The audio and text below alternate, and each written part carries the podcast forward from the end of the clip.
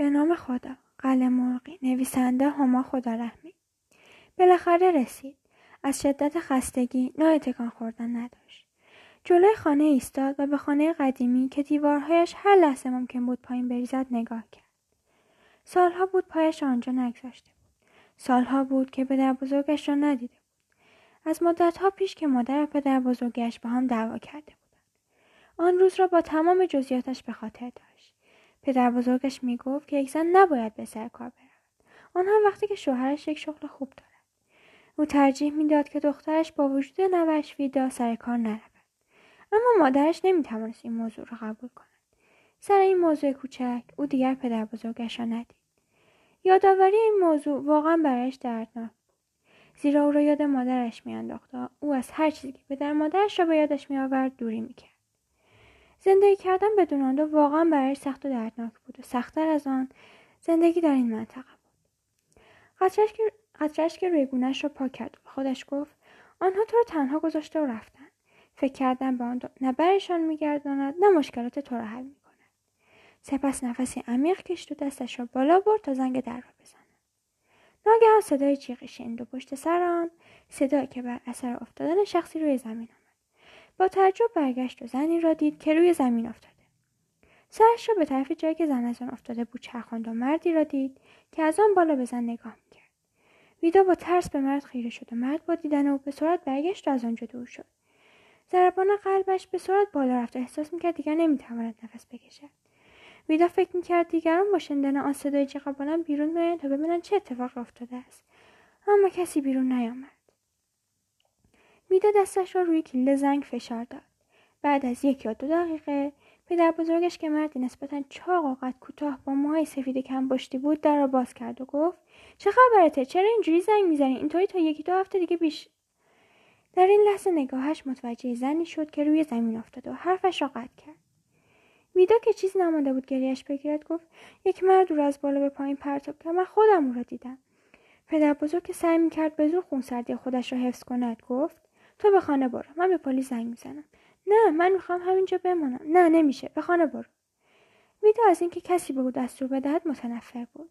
خواست با پدر بزرگش مخالفت کند اما احساس میکرد دیگر نمیتواند روی پایش بایستد. بنابراین با ناراحتی به داخل خانه رفت. ذهنش بسیار آشفته بود و صحنه افتادن زن مدام درش تکرار میشد. چند دقیقه روی مبل قهوه‌ای و کهنه نشست تا حالش کمی بهتر شود. سپس تصمیم گرفت برای منحرف کردن فکرش از موضوع وسایل خانه را بررسی کند. خانه و وسایلش بسیار کهنه بودند و در چیدن آنها ذره‌ای سلیقه به کار نرفته. کاملا مشخص بود که سال‌هاست کسی دستی به سر گوشه خانه نکشیده. ویدا هرگز در عمرش خانه‌ای با آن کثیفی ندیده بود.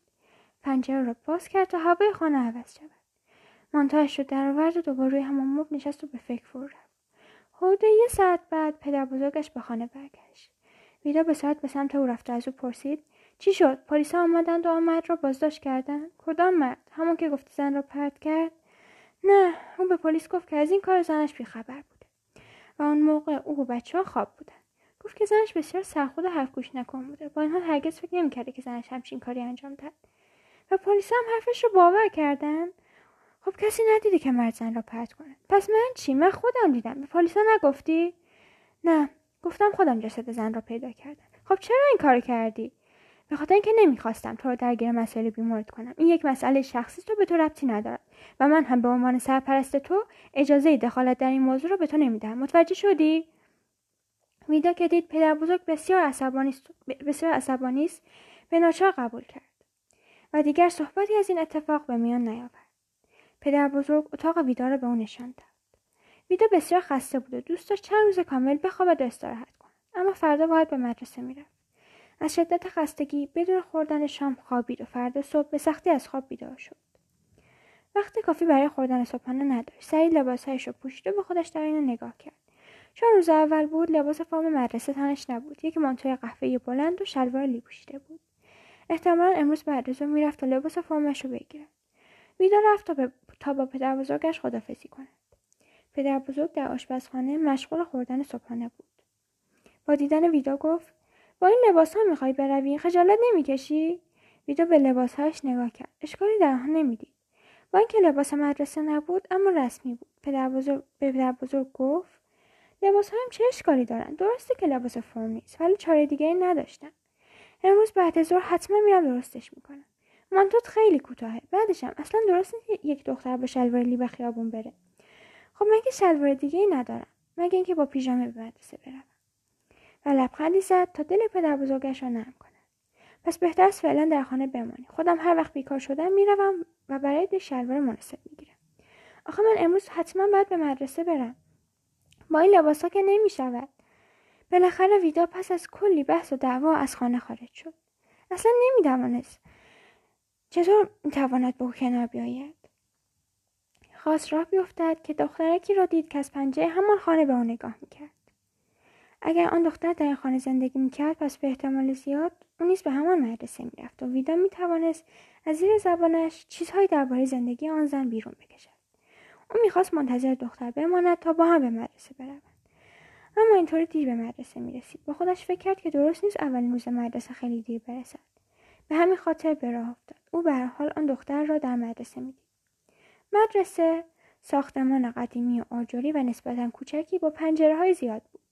حداقل پنجاه سال از عمر ساختمان میگذشت.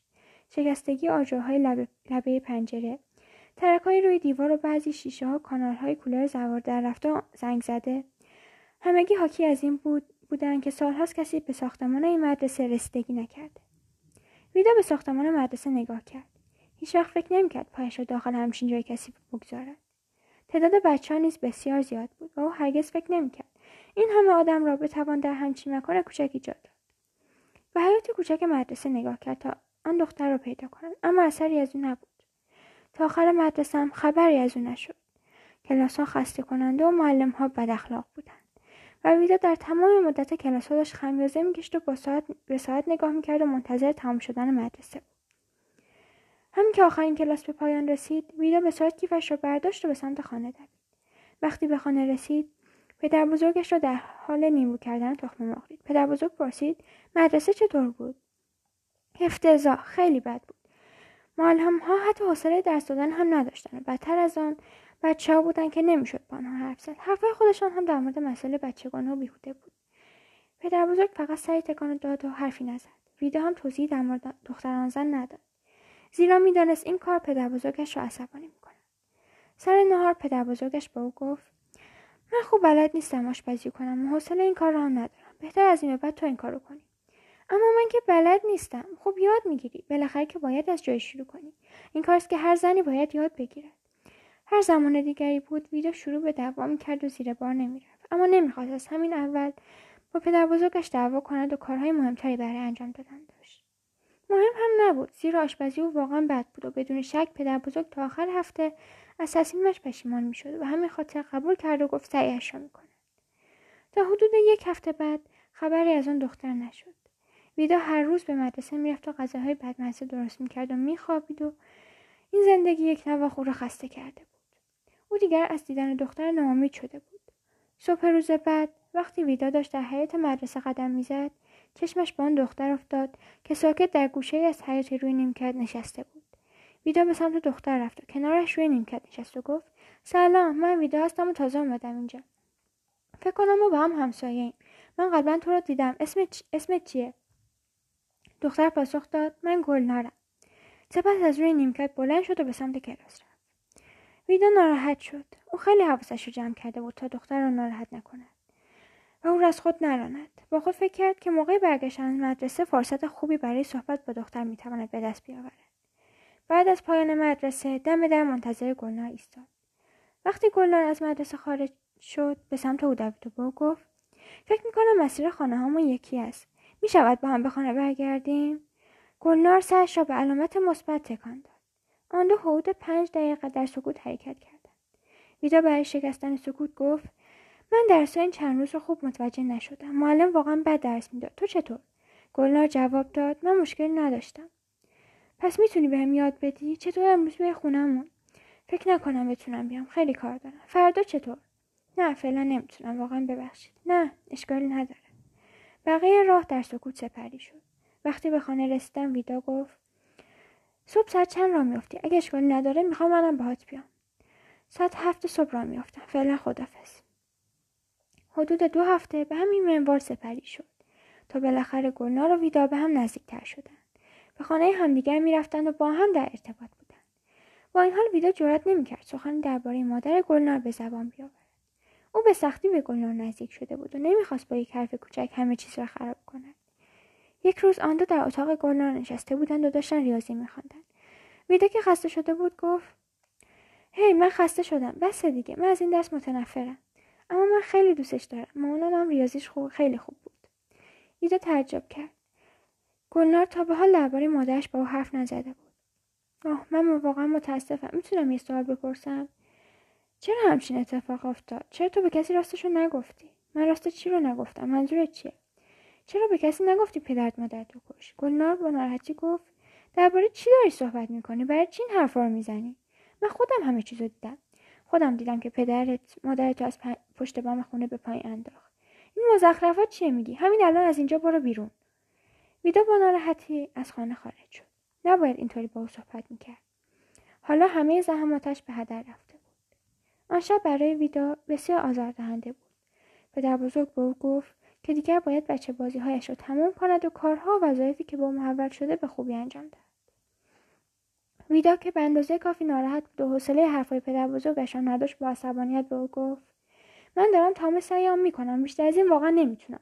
اگه تو بهتر میتونی این کار رو انجام بدی، پس خودت از این به بعد آشپزی کن و کارهای خونه رو انجام بده. و به اتاقش رفت. دو روز بعد وقتی که ویدا میخواست به مدرسه برود، گلنار خودش را به او رساند.